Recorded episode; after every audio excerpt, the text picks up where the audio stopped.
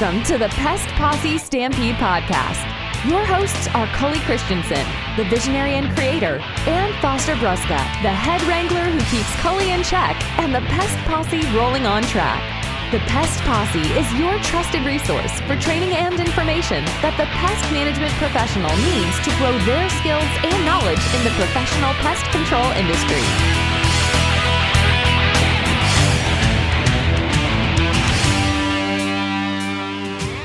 Welcome to the Pest Posse Stampede Podcast. I'm Cole, visionary and creator here at the Pest Posse. And who are you? Ooh, you talking to me down here? Oh yeah. Hey, I'm Foster, visionary. I mean visionary. I am the visionary and creator here. I just took your title, Cully. oh shit. Oh, I got kicked out again. You did. Oh man. I'm worthless. Oh, you know you're not worthless. Without you, this thing wouldn't have taken off. And anyway, so yeah, I'm I'm Foster. I'm the head wrangler. I'm trying to keep everything together, and I'm getting senile as the days go on. But that's all right. You know, one day you'll find me underneath the desk, rocking back and forth, wondering what I'm doing. But hey, other than that, it's all good. So how are you doing up there in uh, Silicon Valley? Uh, we're siliconing right along. We're good. We got. Guess what? We got movie theaters open. Wow, that's amazing for up there. But you know what? We have, we have theaters here open yet. Yeah. Well, but guess what? There's no concessions allowed. That doesn't make any sense. I know. We went to the movies over the weekend, and it was like this. We felt we felt like we shouldn't have been there. I can get food at a restaurant, but I can't get popcorn at a movie theater. Really? Well, it, what's kind of silly is that the next county over, San Mateo County, the movie theaters have been open for a couple of months, and there's concessions there. So, They it- probably had fewer cases of COVID per capita. Or Who something. knows? But we got movie theaters back, so we're we're all excited about that. So that's good. We got some indoor dining. I've got a whopping 150,000 people in the entire county, and I don't have theaters open yet. And No, you've got like 3 million. Yeah, not not yet, but I don't know. yeah, Sometimes I don't understand the, the I know, the- the- stuff. Yeah, the county to county stuff it just doesn't make any sense. But oh, That's all right because I just had to sit on my back patio and enjoy the view. Yeah, And we have had absolutely the most spectacular sunsets the last few days. Did I Oh. send you any? no, you have not sent me. any. I'm going to need to take a I'll look send at you some pictures. It has been off the chart. And then Yeah, on Halloween, we actually, our neighbors across the street brought a friend in from Fresno who's a musician, and we had a live concert for Halloween. nice. How cool is that? That's awesome. Well, yeah, for you that don't know about it, Cully is down in Pismo Beach. He's up on the hill there at Pismo Beach, and he's got his back patio there, overlooks the beach and the, the sunset. The view there is just amazing, and we we probably need to post some of that stuff up on our social to really show everybody Pismo Dice there that Cully's living in. So, uh, yeah, I love it when I have to go down there to do the filming some in in field stuff. It's really pretty cool. So that's some some neat stuff there. Yeah. Excellent. So today we have an amazing guest. yes, we do. He is a leadership expert, and he who's he work with? So this is uh, Mark Davidson, and he works for Pest Tech Pest Solutions. He is the CEO there, and uh, he has got you know. He's he's studied leadership. Um, he's actually gone to school for that and learning about it. And he is going to bring some great insights to us about leadership, company culture. Uh, this was our live YouTube episode that we had. We had a lot of good questions that came up from that, which was awesome. So that's why we're bringing it out here to you guys for the podcast because it's some really good information for for really for everyone. So um, One of the things I really liked about Mark was that he comes at it from the academics, a lot from the academic. Now, with that said, he's got plenty of application where he's at as CEO. he does um, definitely of his of that company and um, whereas i come at it from more of an almost more of an emotional aspect yeah. um, and so uh, it kind of makes a good play um, on each other Yeah. and um, but yeah he really has some great great stuff to to share in this and uh, we were really encourage people to listen to the end Yeah, it's some good stuff. So without any further ado, like I say, let's uh, let's flip over to that discussion with Mark. Oh, wait, we can't hear you. Mic's off. Oh, wait, hold on a second. There we go. Now we unmuted you. There we go. I'm so sorry. oh, don't worry about it. I'm good. How are you guys doing this morning? We're doing great, Mark. How are you doing this I'm, morning? Uh, not too bad. Not too bad. Good. Uh, a pleasure to be here. Thank you so much for giving me the opportunity to be part of your show. Oh well, welcome. Yeah, well, thank. Well, we appreciate you being on our show. Yeah, this is super excited. Like I said earlier, this is one of my favorite topics. Yeah. So I think we're in reality. Actually, I believe this right here is the topic that sets a company aside from other companies. Exactly. You can lock this one down. You will master um, the industry. Yes. Yes. I totally agree with that. So. I think that's true. If you're looking at leadership just from a general point of view, it's a great thing to study. But if you're worried about it uh, as as uh, some kind of medium to help you be successful, if you have an organization you can master one or many styles of leadership, it's going to help you in giving you direction on how to be a better leader. And I promise you, people will appreciate that. Oh yeah, it's definitely absolutely. Yeah, absolutely. So, Mark, why don't you introduce yourself to everyone? Uh, watching today. Let us know, you know, where you work, what you do, what your topic was at Pest World. Sure, sure. Uh, so my name is Mark Davidson. I'm with Pest Tech Pest Solutions. We service upstate New York and little pieces of uh, New Jersey and Pennsylvania in there for good measure. Um, I uh, I spoke at Pest World about leadership. I actually gave a case study about leadership failure uh, because I come from the school of thought of it's great that somebody can stand up there and lecture you and tell you what to do X, Y, and Z to be successful. But at the end of the day, we as human beings are programmed to learn uh, from failure. If somebody tells you something's hot, you're going to touch it, aren't you? And then you're going to learn a lesson. Hey, I probably shouldn't touch that thing. It's hot. Yeah. That's, that's what we all do. So we talked yeah. about a severe leadership failure and uh, where it it, uh, it got the people who managed to live through the experience and uh, talk about what should have been done. And then I think hopefully, if uh, the PMPs who attended that could take that back with them, they'd be able to implement one or more of those principles in their uh, own organization and become more successful. Yeah, definitely. Uh, I think that's really important because you can only learn so much from your own leadership failures. Mm-hmm. Um, but if you can learn from other people's leadership failures as well as their experience, now you can exponentially learn about leadership. Right. Yep. Exactly. Yeah.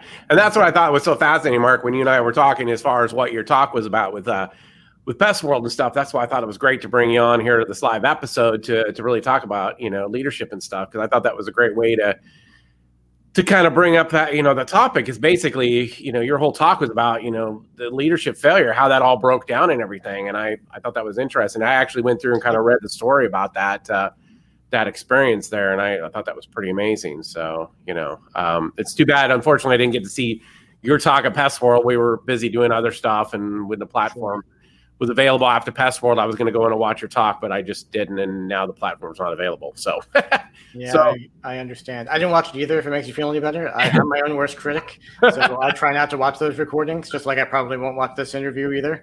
Uh, I'll promote it and I'll tell everybody how great it was, but I'm just going to sit there taking notes about what I should have done, and then. Yeah in the next interview, I'm just going to go, what should I do now? What should I do now? yeah. How should you make it better? Oh, shoot. So, re- so really, Mark, you know, what, what is the theory of leadership? I, I you know, Oh my goodness. Um, that's like asking a physicist if they can give you the unified theory of the universe. I don't know if I can do that.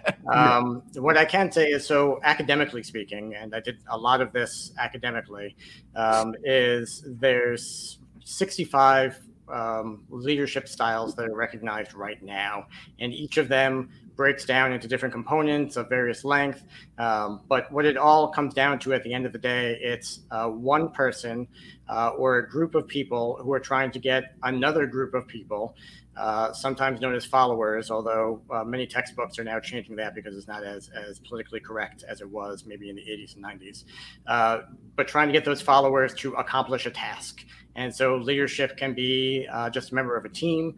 Uh, it could be running a show like this where you guys are the leader for me and I'm following along and I'm accomplishing the task that you guys are setting out for me. Mm-hmm. Uh, or it could be running an entire organization. Um, and that doesn't have to be for profit, that could be nonprofit. This applies to everything. Uh, but uh, the textbook definition is going to tell you that. Uh, leadership is having somebody who runs a series of processes that their followers will follow and find success in whatever it is that the leader wants to accomplish. Yeah, I think that's a really good. I think that's a really good way to break that down for people. I appreciate you doing that. So, I've always heard of leadership being uh, referred to as influence. Mm-hmm. Yeah. Well, um, there's there's uh, on that topic. There's uh, there's depending on who you want to go with. There's as many as 18 different types of power and influences on every list that I've ever seen. Um, if you go by uh, Peter Northouse, who's written numerous textbooks on the subject of leadership theory and study, um, he says that there are six, but influence is on that top six. And um, some people see leadership and influence and they assume, oh, well, if you're a leader, you're influential. That's not really how it works. You have to work up to that. You have to build credibility. No one's going to follow you just for the sake of following you, just because you have a great haircut or, or they like the color of your shirt. It doesn't really work that way. Yeah, no, it doesn't. Well, it's like the difference between management and leadership, right? Correct. You can manage an organization, but there's a whole different ballgame to leading an organization. Absolutely, yeah. absolutely. Yeah. Uh, there's if if you were to go to formal studies, there's leadership studying, and then there's organizational management studying, and they're they're two completely different schools with completely different curriculums and different degrees that you end up with if you were to uh, pursue it formally. Um, they they very rarely overlap, um, and then each one of them has several um, sub um, subparts that you could also study formally that uh, may take you in one direction or the other. But again, they don't really overlap that much. So mm-hmm. management is not the same as leadership. Right. Yeah. So explain to us what servant leadership is. We've oh, talked about different styles. You you guys are just going right for the hop on issue, right? So yeah. Hey, you know, we don't we don't we don't mess around. We go we go I, right, I that. I see that. I'm sweating now. Um, so servant leadership is very popular right now. Um, it's uh, Robert Greenleaf, I believe his last name is, in 1970 something, maybe 1970, wrote an essay about servant leadership and said uh, that servant leadership is basically about being a servant to the people who are within your organization, um, and and that should help them develop into their own uh, leadership style, which should eventually become servant leaders over time.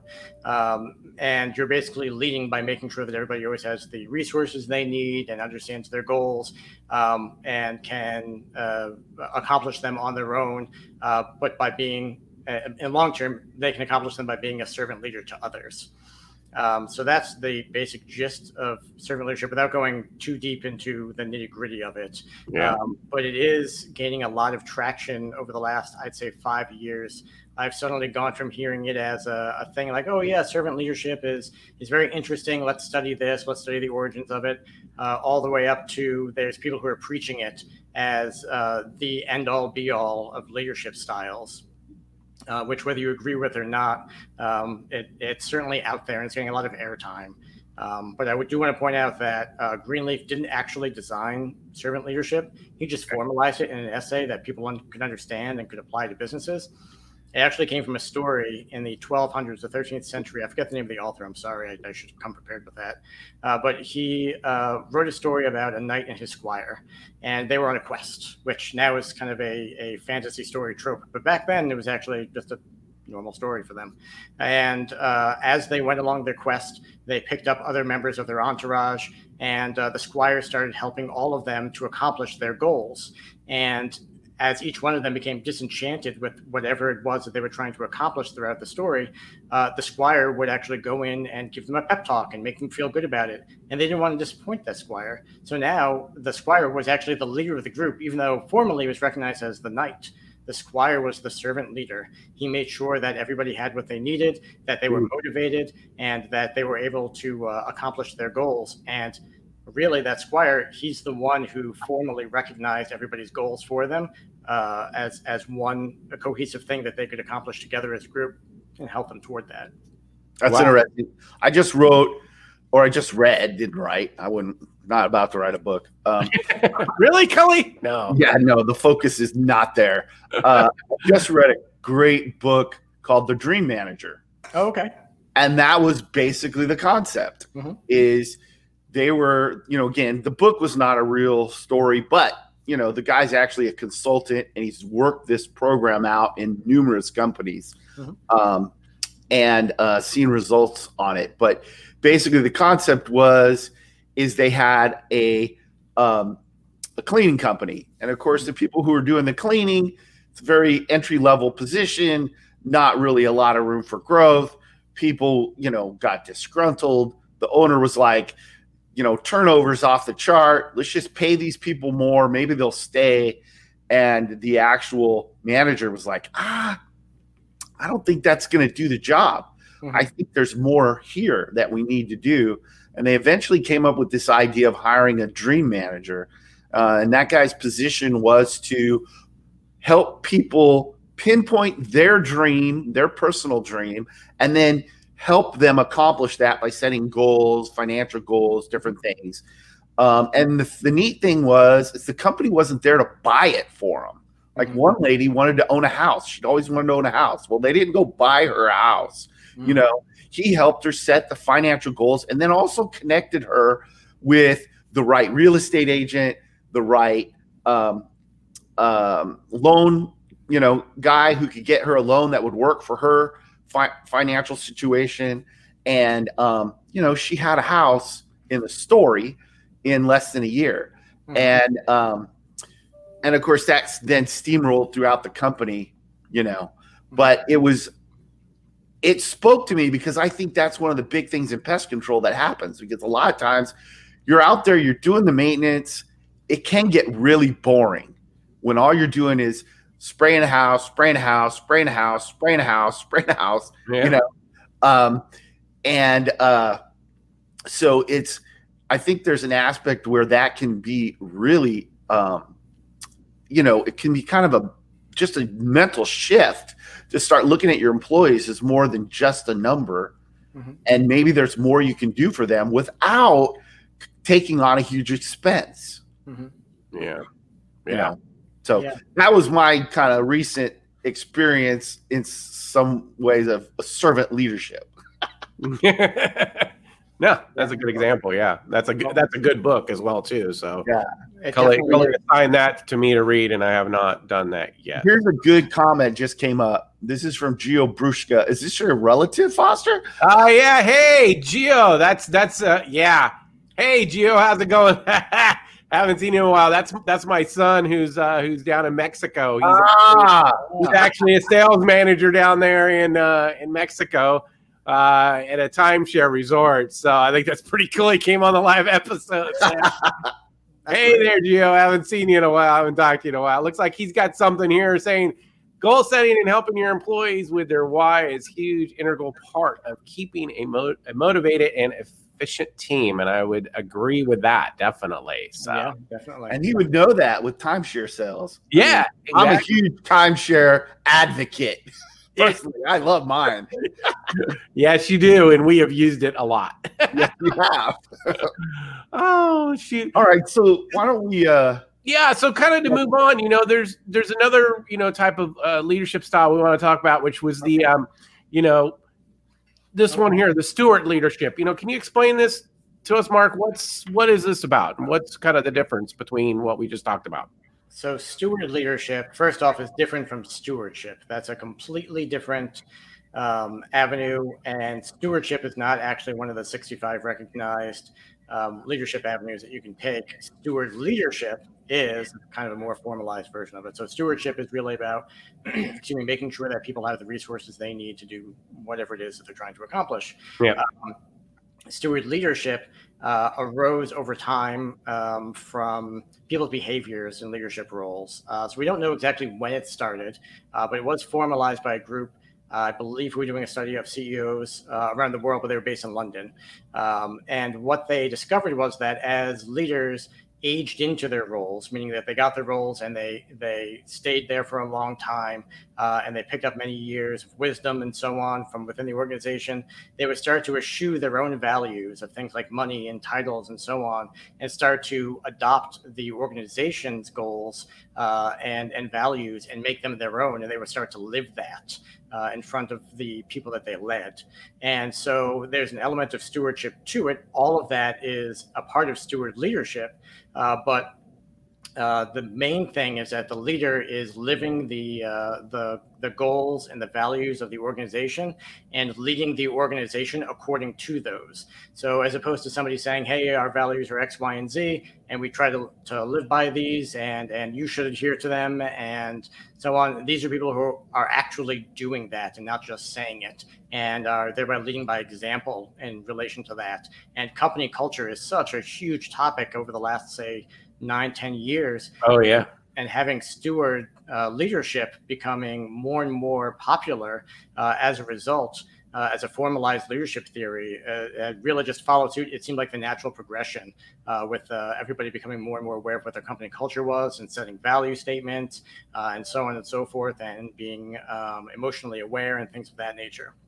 Yeah. And actually, uh, steward leadership would fit pretty well into what Gio was talking about with relating uh, the company to the uh, the employee's personal goals. So, say it's owning a house, for example, like we brought up.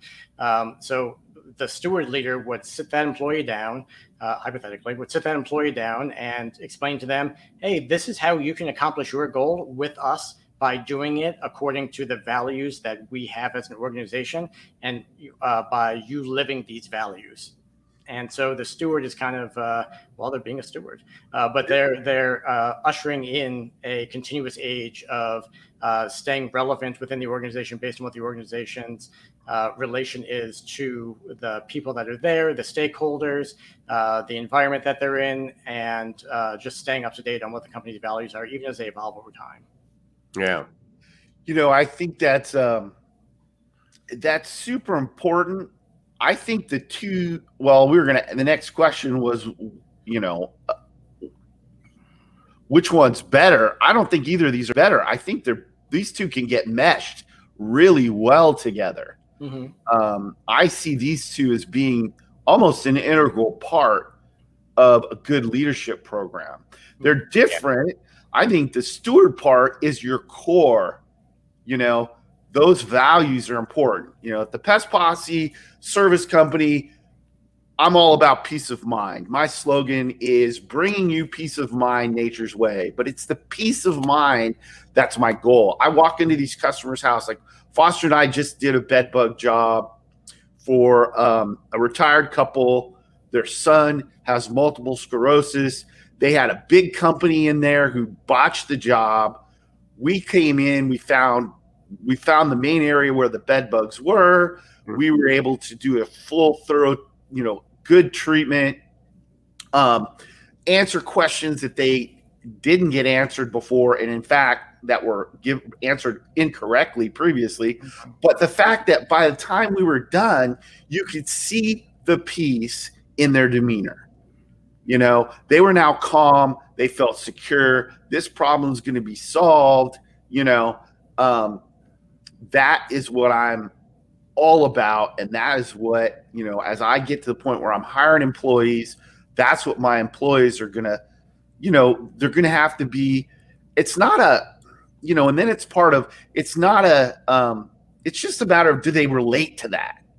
You yeah. know, um, people always ask us, well, you know, are you intimidated by all these other po- pest control podcasts and stuff like that? Like, no, yeah, we're not. No. Not about them being better than us or us being better than them. It mm-hmm. tends to be more of a personality thing. This is who we are. The people who relate with us are going to watch our show. The people who don't, they can go watch the other guys. That's all right. Yep. You know, those guys have their place. They're not out there spouting stuff that is bad. It's just different, mm-hmm. you know. And so that's the same thing I see with the with the steward side. You're going to pick your values um, and it, but it's super important, just like you were saying. Mark, you got to lock into those values and live those values. Those values are true for me. This is how I live my life. Mm-hmm. You know, I'm always about wanting to bring value and peace to people if I can. I'm not perfect at it, but when people come to join my team, that's the first thing I'm looking at. People ask me, "Oh, I want to work with you." My first concern is, "Well, are your values going to match up with mine?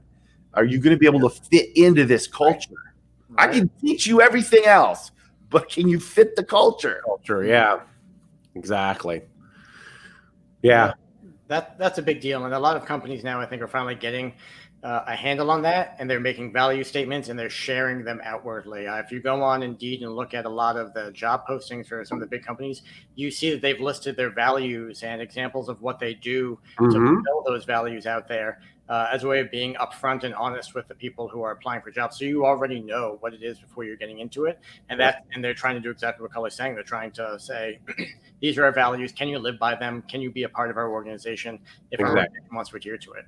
Yeah, yeah, I think it's hugely important. So yeah. Gio's got a question for all of us. He says, "Yeah, I thought this was I thought this was a good one here. This is uh, workforce as much outside of the workplace as inside the workplace, um, especially to limit turnaround in staff, uh, healthy business culture, thriving, ha- happy employees." So previously, Gio, um, I was limited because I worked within another company and I had to work within their culture. Yeah. Um, I always had questions on this, uh, but I was also a very young leader. So, um, yeah. and didn't have as much um, experience as uh, I do now.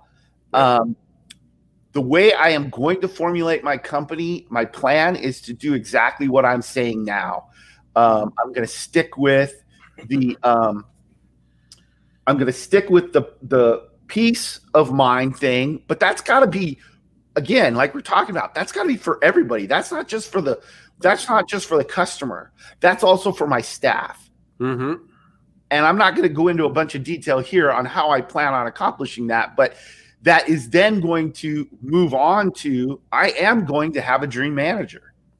Um, I've already um, you know, my wife talked about, you know, retiring and looking at, you know, doing something else. And I told her, well, you know, she's never really wanted to be a part of the company, but she might be wanting to be my dream manager and help those employees set the goals, help them with accountability on those goals, you know, um, and move forward in those things. Yep. And um, so that's kind of how we, you know, again, we're small there's just me right now, so it's it's all talk.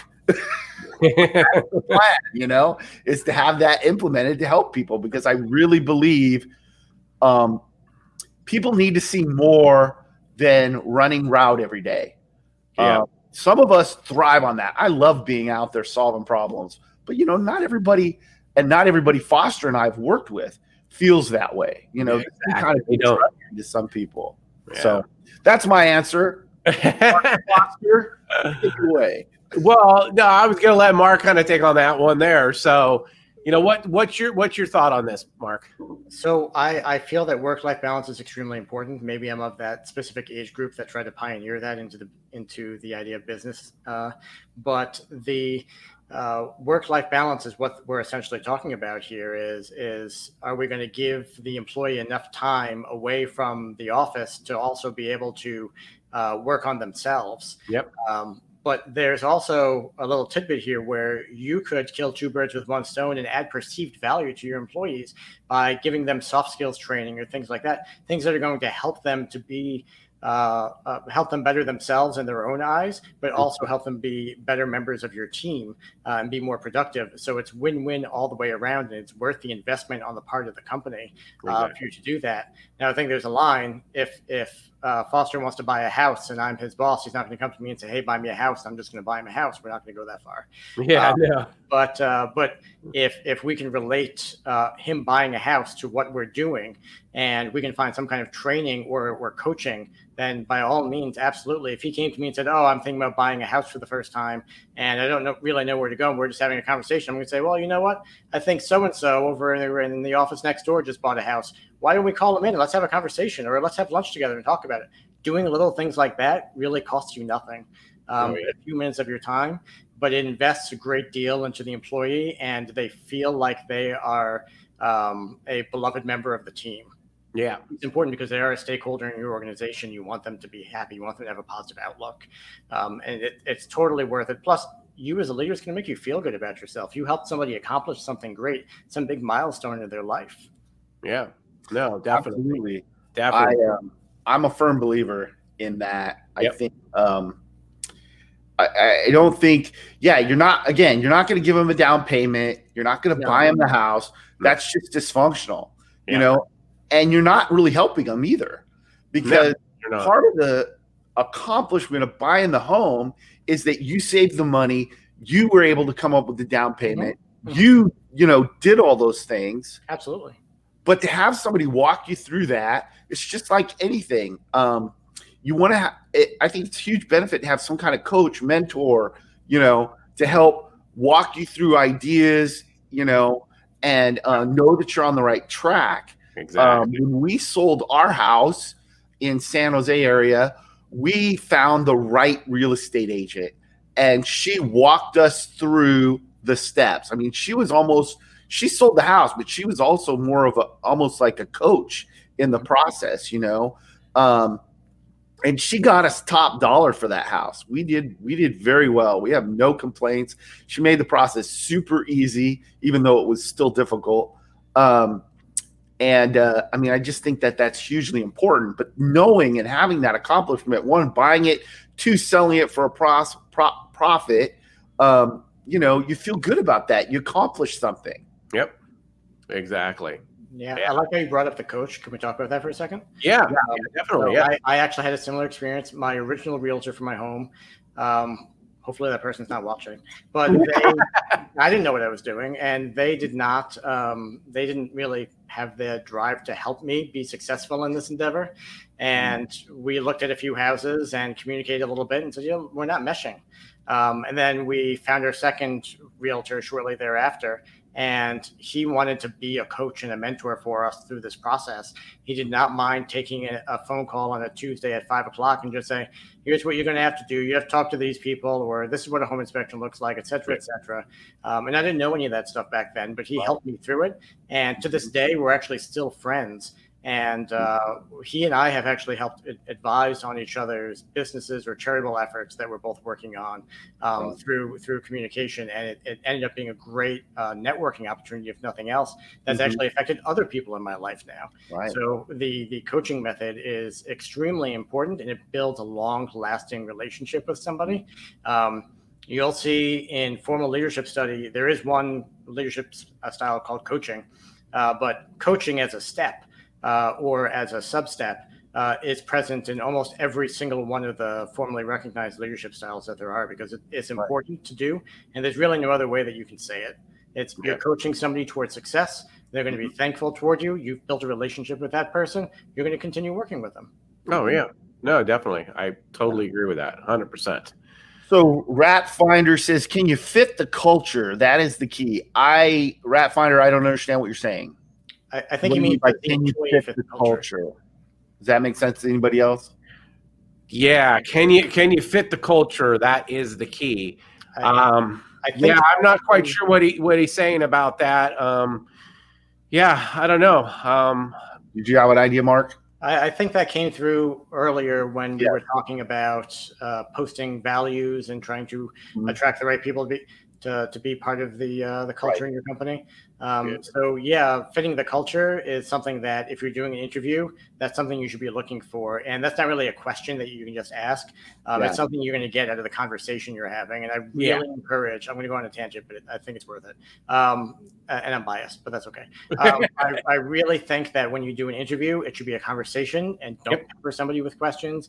Um, have a conversation and get to know them a little bit. exactly. Um, of course, every state has their protected classes and information you're not allowed to ask and so on. And you should always gloss over that if that ever comes up because you want to uh, make sure that you're staying objective. Yep. Uh, but when you're having an interview, it's not uh, a list of questions on a piece of paper and you're checking boxes and saying, okay, this person can do it. That's a very old 70s style way of doing things. Mm-hmm. this is 2020, which has not been a great year, but it is a good year for pointing out that we're more advanced than that. Yeah. And having a conversation with someone, getting to know them, that's how you're going to figure out if they're going to fit your culture. And we have we have our, our values on a little um, it's like a little little card that actually fan folds out and has all 15 of our family values on it. And we give that out during the interview. And if we do uh, interviews over Zoom or GoToMeeting or whatever, we have a, a JPEG of that that we put up on the screen and we talk about it a little bit and try to judge the reaction of the person on the other end and say, okay, is this the right fit for you? Are you going to be able to uh, sign in bold ink and say, yes, I take responsibility for everything I do and I give a damn about the quality of my work? Um, we, we want to go over those. And I'm seeing by talking to a lot of other people uh, in management positions and leadership positions uh, within our industry, that's becoming the norm uh, because we're putting so much emphasis on culture. That's not just pest control; that's uh, business as a whole within our country. Yeah. But I'm seeing it a lot with uh, with PMPs, and that's what they're doing. And I, I, think it's fantastic. We really should be doing it that way. Oh yeah, no, I agree. I totally agree with that. When you're doing that interview, having a more of a natural conversation, I think you get a lot more out of it. Um, you can, like you said, you really can can can get to know the person and really find out if they are going to fit into your company and not just getting that warm body and unfortunately, I've been in those circumstances before where you yeah. just kind of need the body because you're busy and overwhelmed. But I think it's it, it kind of it, it backfires on you ne- inevitably. And I think just mm-hmm. having that that natural conversation to really learn who that person is, I think is is a lot better. You know. Yeah, I think that that's that's exactly of the perfect thing to say. It's you don't just want a warm body. Don't settle yep. for.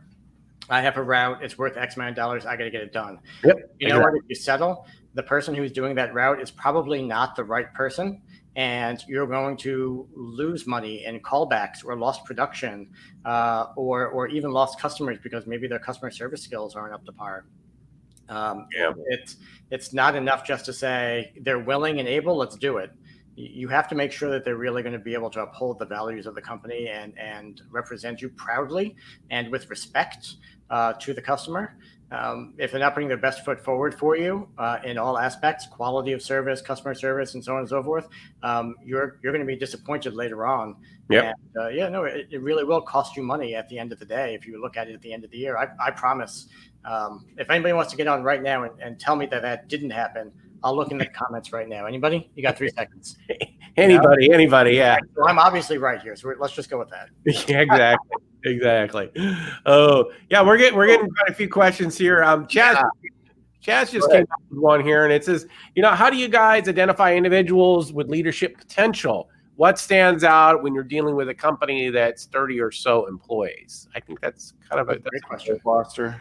What's that? You want to take that one? I've been take I've been the first to answer most of these. well, it's because you're passionate about it. I have absolutely no problem with that. I'm I'm just over here manning the board, making sure everything's going right. So it doesn't bother me at all. Um, Mark, what you know, what's your thought on that? You know, you're our guest here, so you know, what what's your thoughts on that? Well, there's I, I think they're twofold. One, uh, keep in mind that every organization is different, and yep how people can advance within your organization is unique to you. Uh, I know a lot of us in this industry use the same job titles with similar job descriptions. Mm-hmm. Um, uh, you know, a technical manager at my company is probably very similar to a technical manager at somebody else's company. Uh, but at the same time, how people get evaluated and uh, told yes I can or can't move up to the next position, um, that's that's something you get to decide on. Yep. Um, just because we all need technical managers, or, or well, let's go even even more generic. Just because we need uh, a collections manager and accounts receivable, and we all need that at a certain point, doesn't mm-hmm. mean that uh, we all have a cookie cutter way of advancing that person to that position. Exactly. Um, you're going to be looking for certain qualities the person has. One, uh, I'm going to harp back on company culture again. Uh, are they uh, um, exemplary when it comes to company culture? Uh, are they active within the um, within the organization uh, as far as its community, its internal community goes? Uh, do they represent the company in a way that is positive outwardly to people? Do they get a lot of positive reviews from customers? Uh, are they a go-getter? Do they want a continuing education? Uh, do they ask for things? Do they bring a positive, constructive criticism or good ideas to the table? Yep. Um, and then inevitably every technician is going to work with another technician at some point.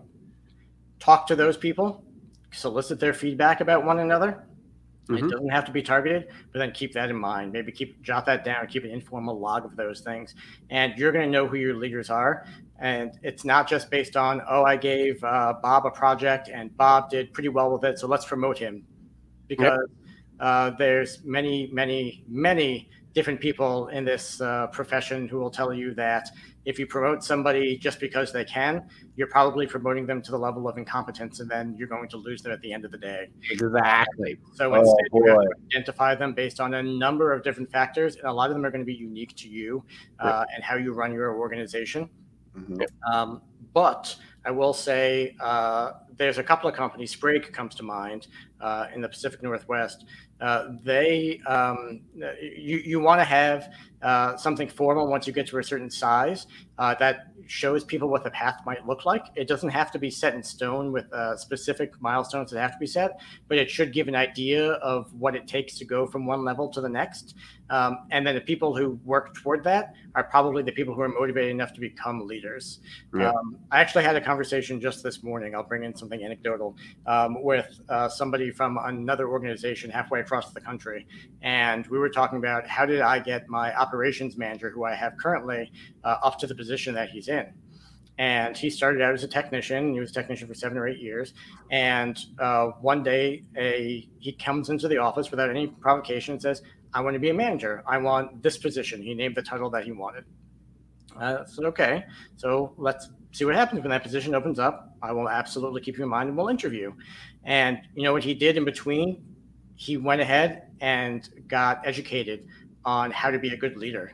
And wow he got educated on the aspects of operational management he would need to know for that job so that when it came time to do the interview he blew everyone out of the out of the water and he's moved up three positions since then and now he's our operations manager for the entire organization wow he was a, a prime example of somebody who they wanted it and they cared about the organization and now look at where they are. They've accomplished something, and I feel really good about having him here. And when he talks or, uh, in front of people, or brings in clients, or teaches uh, internally, or anything like that, I'm proud of that. And I like that feeling, and I think that uh, if if you can have that as the end result, you know you did the right thing. You didn't promote somebody to the level of incompetence.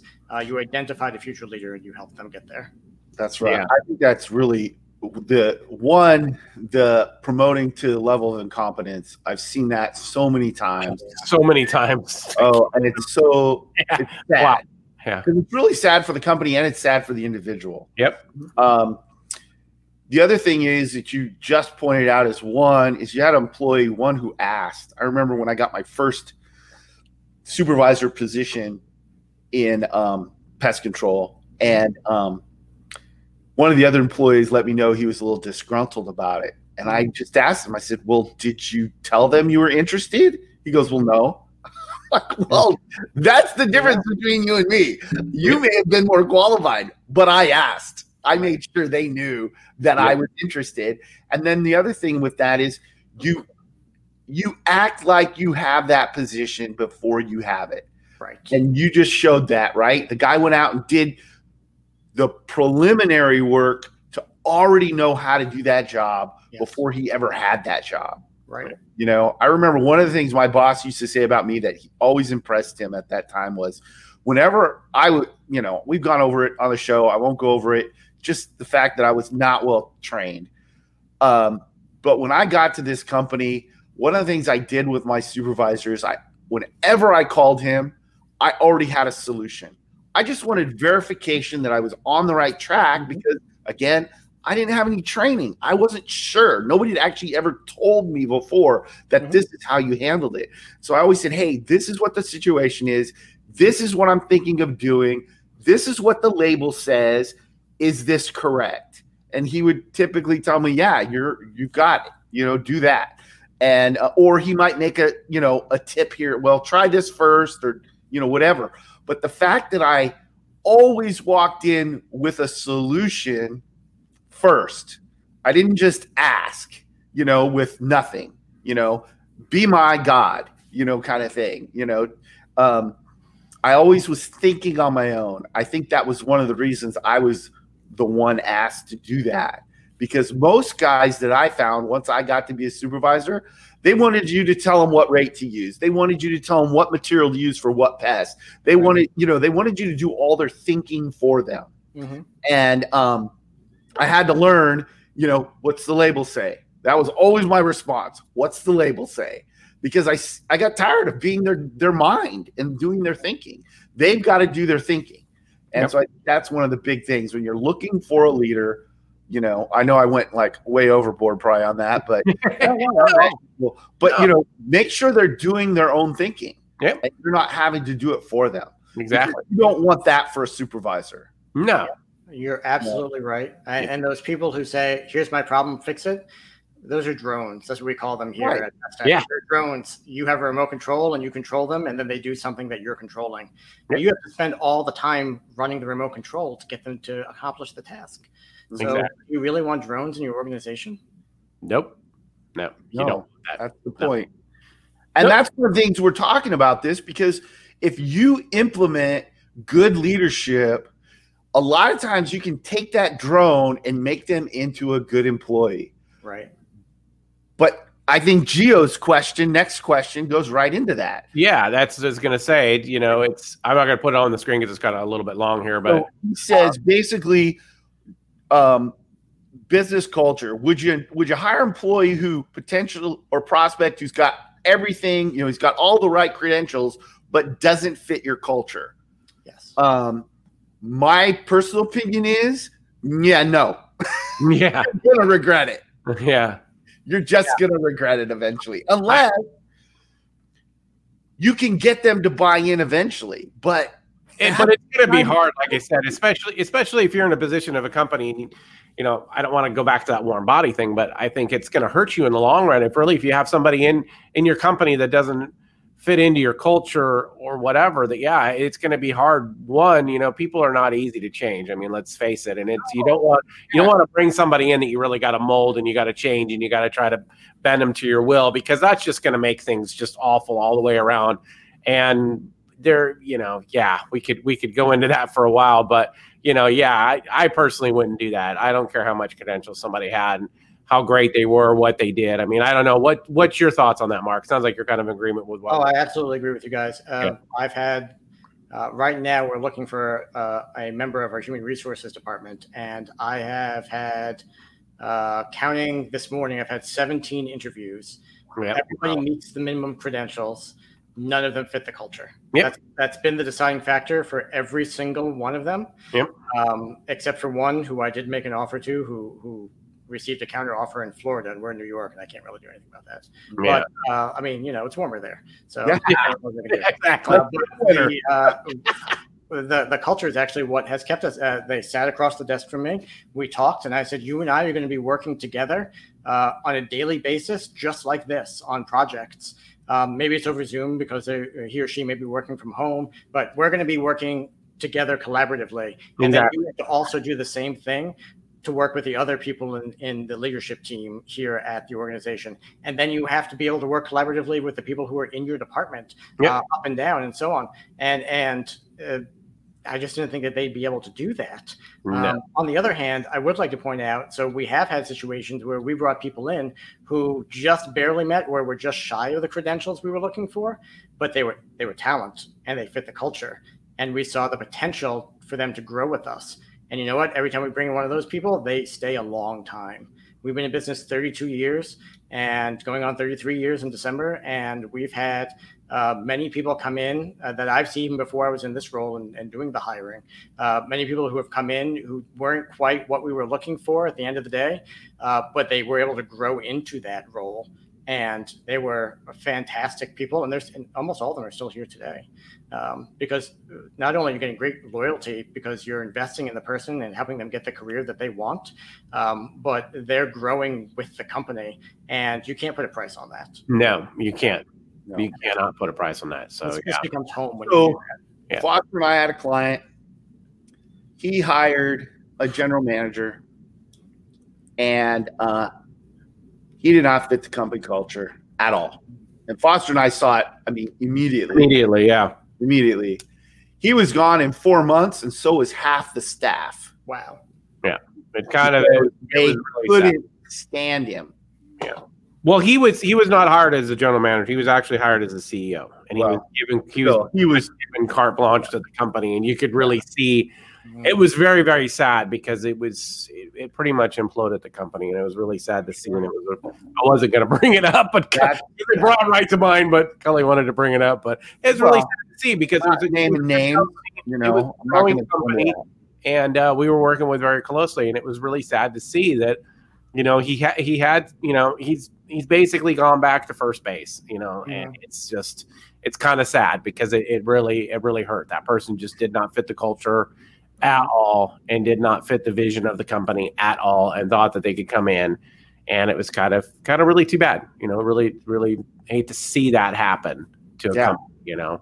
Um, and we witnessed it firsthand. It was like, Yeah. wow, that's just It's just an example of why why we're saying what we're saying. Yeah. You know, you gave good examples of that. This is one that we've seen happen.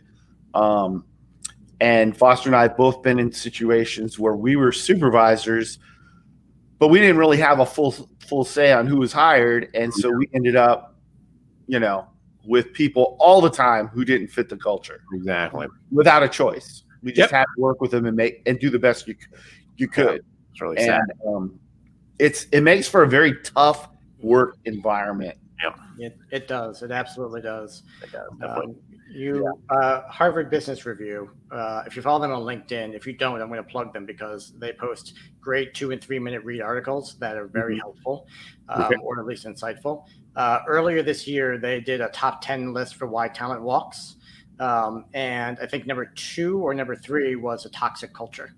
yeah. Um, number one was uh, was competition over collaboration, and those two things kind of go hand in hand, but they're worth breaking out. I think, and I agreed with that decision when they whoever wrote the article did that. Um, but you you don't want to have that toxic culture, that toxic work environment. no. You will lose everybody. Like I said, half the company was gone when that CEO went. Yep. I completely believe that. Yeah. Um, my first uh, Eastern conference some years ago, so I went and they, um, the speaker, I wish I could remember his name because I should be giving him his credit, told the story of a bike shop owner and his uh, his close friend uh, knew everything about bikes. And he, so the owner decided, oh, I'm gonna, I'm gonna hire him. He's gonna be our subject matter expert, essentially. Um, and then he hired a bunch of salespeople and, and support staff, and the company grew over time. Uh, but the close friend who knew everything about bikes was unprofessional. He created a, a toxic work environment, and people didn't like him. There was high turnover, and that person was cited as one of the reasons uh, a lot. But he knew more than anybody else, technically speaking, uh, about bicycles. So what happened? Uh, enough was enough. Eventually, the owner decided, I have to let him go. You know, friend or not, and let him go. By the end of that year, their sales were up twenty percent, and they didn't need the expertise that that person brought in because they had yeah. Better culture, and everybody was being more positive and more productive, and they ended up doing better as a result for years to come. Yeah. Yeah. You can hire knowledge. You can buy knowledge from any number of sources. You cannot hire, or it's much har- harder to get culture. Yeah. and it's much more important. Yeah. That's right. That's right. Exactly. Exactly. Yeah. Yeah. So cool. No, this, this has been some some really good information we've had here today. You know, do you have uh, you know, kind of in closing, kind of wrapping this up here? Um, do you have any resources for everyone out there as far as you know learning more about leadership that you would really recommend? Um, I, I could make a couple of recommendations, but I'd like to point out just for just I know we're, we're wrapping up, but I just want to make a, uh, uh, an important point. I feel Yep. that um, one specific style of leadership is not necessarily the silver bullet. Mm-hmm. Um, you can you can subscribe to one and say this is what I'm going to do, but at the end of the day, you're only going to do it 99% of the time. Um, your organization is going to grow and change, evolve. Your workforce is going to change. The environment in which you operate is going to change. Um, and even the people within your organization, uh, your IT guy is probably going to need a different leadership style than your chief sales guy. Yep. going to need something different from your brand new technician. Um, you can't assume you're going to be able to lead everybody the same way. And so I feel that you really need to understand more than one mode of leadership, uh, or, or at least understand uh, parts uh, of different modes of leadership that might work for you or that you can identify with, and then make it your own. I said in the beginning that there's 65 um, recognized styles of leadership. That's an academic standpoint. That's for people who are studying it and then going to teach it. Yep. Um, I, I only know that because there once upon a time I was getting a doctorate in organizational leadership. I put it on hold so I could spend more time with my growing family. But that was one of the first things they taught us was you have to learn all 65 of these things. In reality, maybe one of them would ever be relevant to me as a leader in an organization. Yeah. So you have to find what works for you. So I'm not going to say you should read this book or you should go to this website or you should use this tool because I personally, and this is just my opinion, I don't think that that's the way to go. Yeah. Um, you need to hybridize a bunch of different approaches and get educated on what the, all those approaches are and and make them your own. And then the the Cully leadership is going to work for him. The Foster leadership is going to work for you. The Mark leadership is going to work for me, etc. Yeah. Um, Totally agree with you, Mark. Yeah, hundred Totally percent on that. agree. Hundred percent. Yeah, you you can you can say that you prescribe to one just to give people an idea of what it is that um, you stand for if they're familiar with it, like servant leadership or steward leadership, like we discussed earlier. Um, especially if it has some kind of recognition. Um, but at the end of the day, it's really about what you do. And, and the culture discussion really ties into the leadership because the leader is the one who's curating that culture. Yep. Uh, so all of that, that's all still relevant. We didn't go off on a tangent, we, uh, you know, in any true sense No. but what I can say is, uh, so NPMA has a couple of really good resources that you could use. Uh, the Mentor Match program, uh, sponsored by Link. Um, uh, you can get leadership or you can ask for organizational management and they'll hook you up with somebody who's qualified to help you with that and they're essentially a coach. And i would recommend that as uh, uh, way way before i would recommend going for a specific book uh, or video to watch. Um, uh, also along those same lines, there's the executive leadership program. If you want to apply for that for, through NPMA, um, I, I did that. I was uh, class number two, and it was wonderful for me. If nothing else, I got a great um, plethora of resources to refer back to on the subject of leadership, um, and some great networking opportunities where I could go and, and get more mentors for myself as I progressed. And actually, uh, two of the people I hooked up with through that program uh, in a mentorship capacity still mentor me today. And it's been a couple of years since I graduated. Um, and then, as far as things that you can do on your own, uh, go ahead and do your own research on leadership. Go to Google, put in leadership, then put and, and then put in what you want to know about. And I promise you will find some results that are going to pertain to what you're looking for. And you'll probably lead you down a rabbit hole Yeah, I was gonna say yeah, probably. if I say you need to go find uh, Peter Northouse or Richard Clausen or even um, one of one of the great self-help people uh, like John C. Maxwell or any of those guys, I'm looking at my bookshelf so I can remember everybody's names. Um, it, it it may not be uh, worth it to you because none of what they say may resonate with you, and then you you can't really live it if it doesn't resonate with you. So Yeah. go ahead and go jump down the rabbit hole and be Alice and and get stuck in, in Wonderland and learn all about things that are relevant to you, and then take all of that and make it your own. Yeah. No, I think that's good. I, I really appreciate that and really appreciate your insights on this. I think this has been some good stuff on leadership. Um, Cully, you- it sounded like you were going to say something there. Well, I just really uh, agree with what Mark was getting at. I don't think, you know, like I'm avid John Maxwell fan, but Mhm. I don't think that you're helping yourself by locking into one person because, um, uh, it, you know, you just you need perspective. I mean, if you pay attention to Maxwell, he he listens to all kinds of people. He Yep. reads books from various authors. He don't lock himself into one thing. No. And um, I think that's the same as what we should be doing. The other thing I think that's super important if you want to develop a leadership mindset, you need to be doing that daily. Yep.